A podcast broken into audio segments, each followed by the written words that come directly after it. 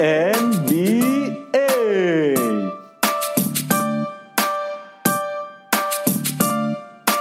Γεια σας, καλώς ήρθατε και καλή χρονιά. Είμαι ο Παύλος Καπάνταης και ακούτε μόνο NBA, το πρώτο ελληνικό podcast αφιερωμένο αποκλειστικά στο καλύτερο πρωτάθλημα του κόσμου. Και τώρα για να μας πει τις πρώτες του εντυπώσεις από το πρώτο δεκαήμερο της σεζόν που ξεκίνησε, μαζί μας ο Μάνος Μάρκου. Γεια σου Παύλο. Ε, εντάξει, δεν ξέρω ποιε είναι οι πρώτε μου εντυπώσει. Ξέρω σίγουρα ποιο είναι το πιο εντυπωσιακό πράγμα που έχει συμβεί μέχρι τώρα. Και είναι η 50 του Ντάλλα στου Clippers. Η... 51! 51, 51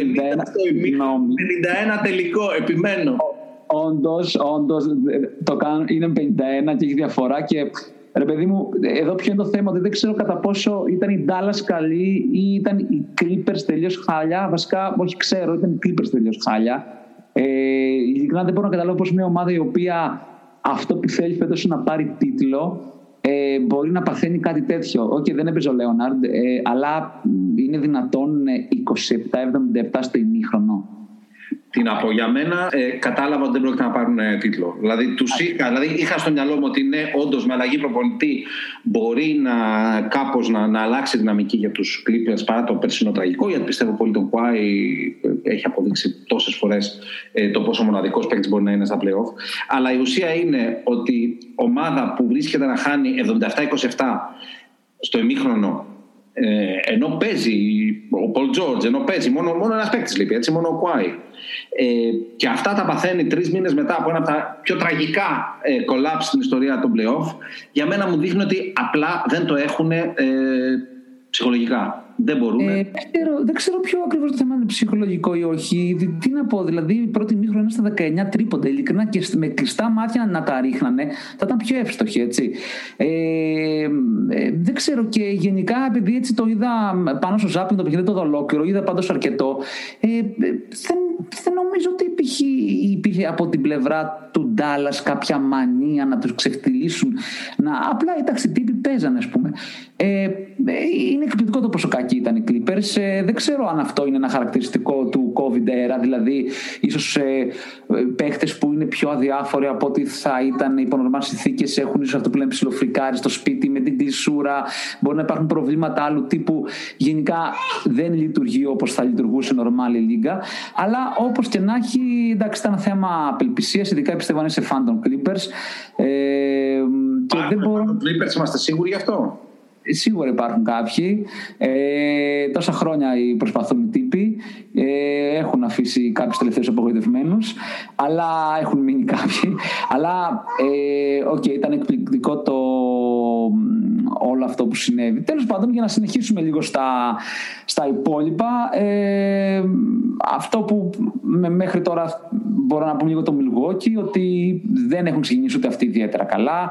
Ε, με τον Boston, okay, χάσανε, με τον τρόπο που χάσανε με τον τρίποδο του Tatum που ήταν έτσι λίγο τυχαίο, αλλά δεν ήταν ένας καλός αγώνας, ήταν πίσω, κυνηγούσαν το σκορ, μείωσαν με κάποια τρίποντα.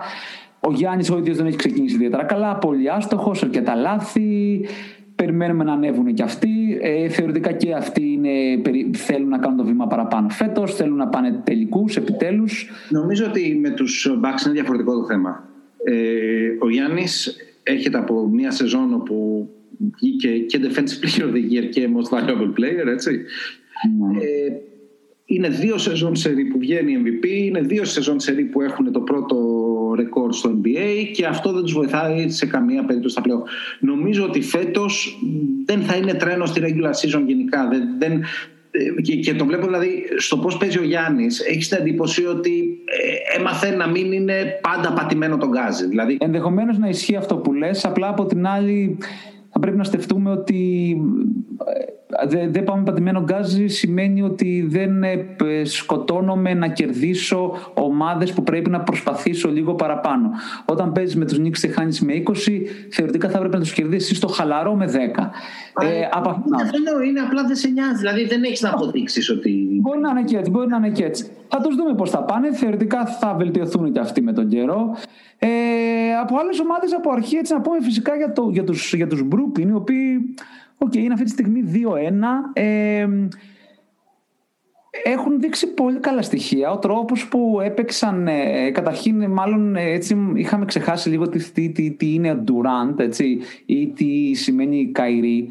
Ε, δεν ξέρω, ε, έχω την αίσθηση ότι αν αυτή τη στιγμή ερωτήσεις, ε, ε, κάνεις ένα γκάλο και πεις ποιος παίχτης θα ήθελες να σου πάρει το, το, το τελευταίο σου που κρίνει το πρωτάθλημα; Μάλλον να τονίσω ότι το podcast μας δεν έχει λεφτά ε, να δώσει σε δημοσκοπήσεις, οπότε δεν μπορούμε να το αναλάβουμε.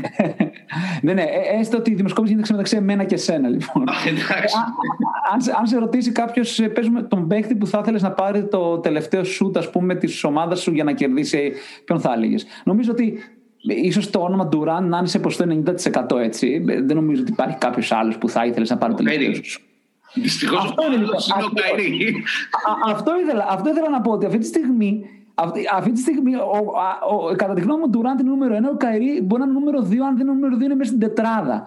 Αυτή τη στιγμή, λοιπόν, στο Brooklyn βρίσκονται δύο τέτοιοι παίχτες, όπου εάν δεν υπάρξει παρασκήνιο σε άλλο, σε άλλο επίπεδο, ε, μπορούν οι άνθρωποι να κάνουν θαύματα. Ok, okay, μπορεί να έχουν δύο, ένα χάσαν από το Σάρλοτ, ε, αλλά μέχρι τώρα ε, δείχνουν ότι η ομάδα θα πάει πάρα πολύ καλά δείχνουν ομοιογένεια. Εντάξει, το σκοράρισμα δεν το συζητώ, το έχουν με κάθε τρόπο.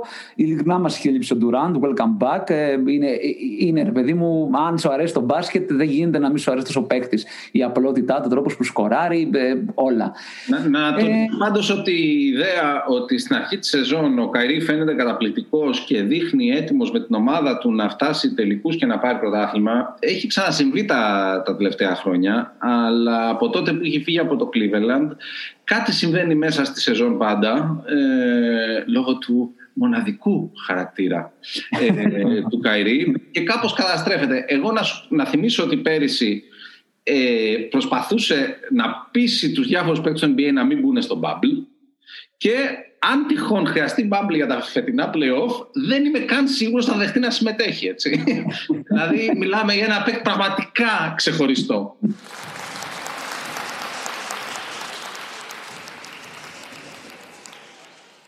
Και τώρα για το πρώτο μας bold prediction μαζί σας ο Γιώργος Καβάλος.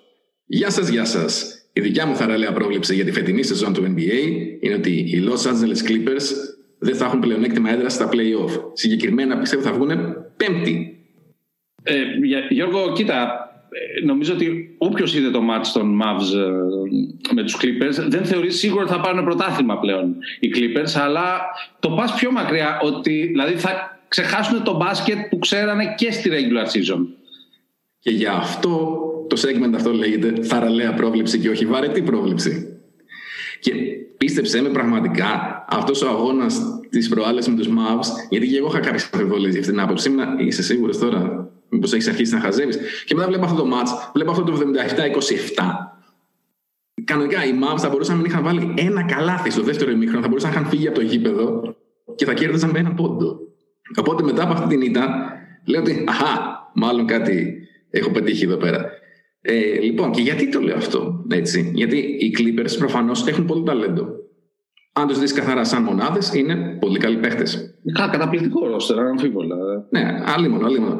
Τους λείπει βέβαια, τι τους λείπει; Ένας PG, και όχι αυτός ο PG που έχουν. Τους λείπει ένας άσο, ένας playmaker. Κάτι που έχει ζητήσει ο Καλά, είναι νωρίς ακόμα, έτσι. Δηλαδή, μέχρι τα playoff έτσι κι αλλιώς. Υπάρχει το trade deadline πολύ πιθανός με το τέλος της σεζόν δηλαδή να υπάρχει playmaker ε, στους Clippers. Λοιπόν, αλλά έχουμε μια ομάδα η οποία πέρυσι έφτασε εκεί που έφτασε καθαρά με το ταλέντο. Δεν είχαν χημεία, είχαν κάποιες προφανείς ελλείψεις στο ρόστερ που μπορεί να είναι πολύ πλούσιο, αλλά είπαμε δεν έχουν έναν playmaker. Έχουν μόνο τον ε, Pat Bev. Οι άλλες ομάδες στη Δύση γίναν καλύτερες ή περισσότερες; Ναι, απλά οι Clippers έχουν δύο Hall of Famers. Δηλαδή και ξέρω ότι είναι τραγικό, αλλά και εσύ και εγώ ξέρουμε ότι και ο Πολ Τζόρτζ χολοφέιμερ θα τελειώσει την καριέρα του. Αλλά τέλος πάντων. Σίγουρα. σίγουρα. Ε, Όχι, θέλω να πω ότι πέρυσι μπορεί να τους έφτασε το ταλέντο για να φτάσουν έστω μέχρι και το Game 7 των, ε, των ημιτελικών της Δύσης. Συγγνώμη. Αλλά θα γίνεται αυτό κάθε χρονιά. Πιστεύω ότι φέτος θα είναι η χρονιά που δεν θα γίνει αυτό. Βασικός αντίλογος ε, σε όλα όσα λες για τους Clippers με τα οποία συμφωνώ είναι το εξής. ότι όλη η τραγική φάση στα playoff πέρυσι είναι σε ένα πάρα πάρα πάρα πολύ ιδιαίτερο context. Δηλαδή είσαι σε ένα χώρο που κατά βάση δεν βλέπεις πια κανέναν ε, και αυτό όταν είσαι παίκτης NBA πραγματικά είναι πολύ διαφορετική η καθημερινότητά σου αν πλέον δεν υπάρχουν ε, οπαδοί και είσαι απλά κλεισμένος σε ένα, τεράστιο, σε ένα τεράστιο γήπεδο μπάσκετ με εστιατόρια και ξενοδοχεία δηλαδή και ότι ενδεχομένως σε ένα φυσιολογικό περιβάλλον ε, δεν θα είχε συμβεί κάτι τέτοιο. Απλά το bubble γενικά ήταν καλό για τις ομάδες που τους αρέσει να περνάνε χρόνο μαζί και εκτός γηπέδων κατά βάση και οι Clippers δεν ήταν τέτοια περίπτωση. Πολύ σωστή παρατήρηση αυτή, αλλά τα προβλήματα χημίας τα είχαν πολύ πριν το bubble. Δηλαδή θυμάμαι πρέπει να ήταν κάποια στιγμή το Γενάρη, αν δεν ήταν το Γενάρη ήταν το Φλεβάρι που μετά από μια μεγάλη ήττα είχε βγει ο Μοντρέζελ Χάρελ και έλεγε ότι δεν περνάμε καλά μαζί, δεν είμαστε ομάδα και το έδειξε γιατί σηκώθηκε και έφυγε κιόλας. Οπότε θα ξαναυπάρξουν παδί στο NBA. Ε, τα προβλήματα της χημίας υπάρχουν ακόμα. Φάνηκε στο μάτς με τους Mavs ότι παρατάνε το παιχνίδι. Δεν έχουν δηλαδή το mentality, την, ε, την ψυχική ηρεμία, αν θες να την πεις ψυχική δύναμη. Να δεν έχουν όρεξη να κερδίσουν. Δεν έχουν όρεξη να εκδώσουν για να κερδίσουν. Δηλαδή και εγώ το βλέπω. Αυτό, αυτό, αυτό, αυτό. Δεν διαφωνώ. Ναι. Δηλαδή είναι η ίδια φάση που έβλεπα στους ε, Celtics πριν δύο σεζόν, το 18-19 δηλαδή, που όταν, όταν κέρδιζαν ήταν καλά και όταν κάτι λίγο πήγαινε στραβά, έπαιρνε κάποιος ένα στραβό σουτ ή δεν έπαιρνε ένα rebound ή κάτι, αμέσως γινόταν πολύ προσωπικό και όλοι λέγανε σιγά με παίξω εγώ τώρα για αυτό το βλάκα, να κερδίσει αυτός το βλάκας. Ναι, ναι, γιατί είχαν τότε τα προβλήματα χημίας με τον Καρύ Celtics. Ναι, ναι. ναι καταλαβαίνω. Ναι, είναι η ίδια φάση. Κάτι που θα ήθελες ε, να προσθέσεις; Όχι, νομίζω αυτό σαν, σαν ε, δήλωση ότι οι Clippers θα βγουν πέμπτη είναι αρκετό για να με στοχοποιήσει στα μάτια πολλών ανθρώπων. Περιμένουμε λοιπόν ε, θερμές και ενδεχομένως βίαιες αντιδράσεις και από τους τέσσερις οπαδούς των Clippers. Ε, στην Ελλάδα εννοώ, ε, δεν προσπαθώ να προσβάλλω.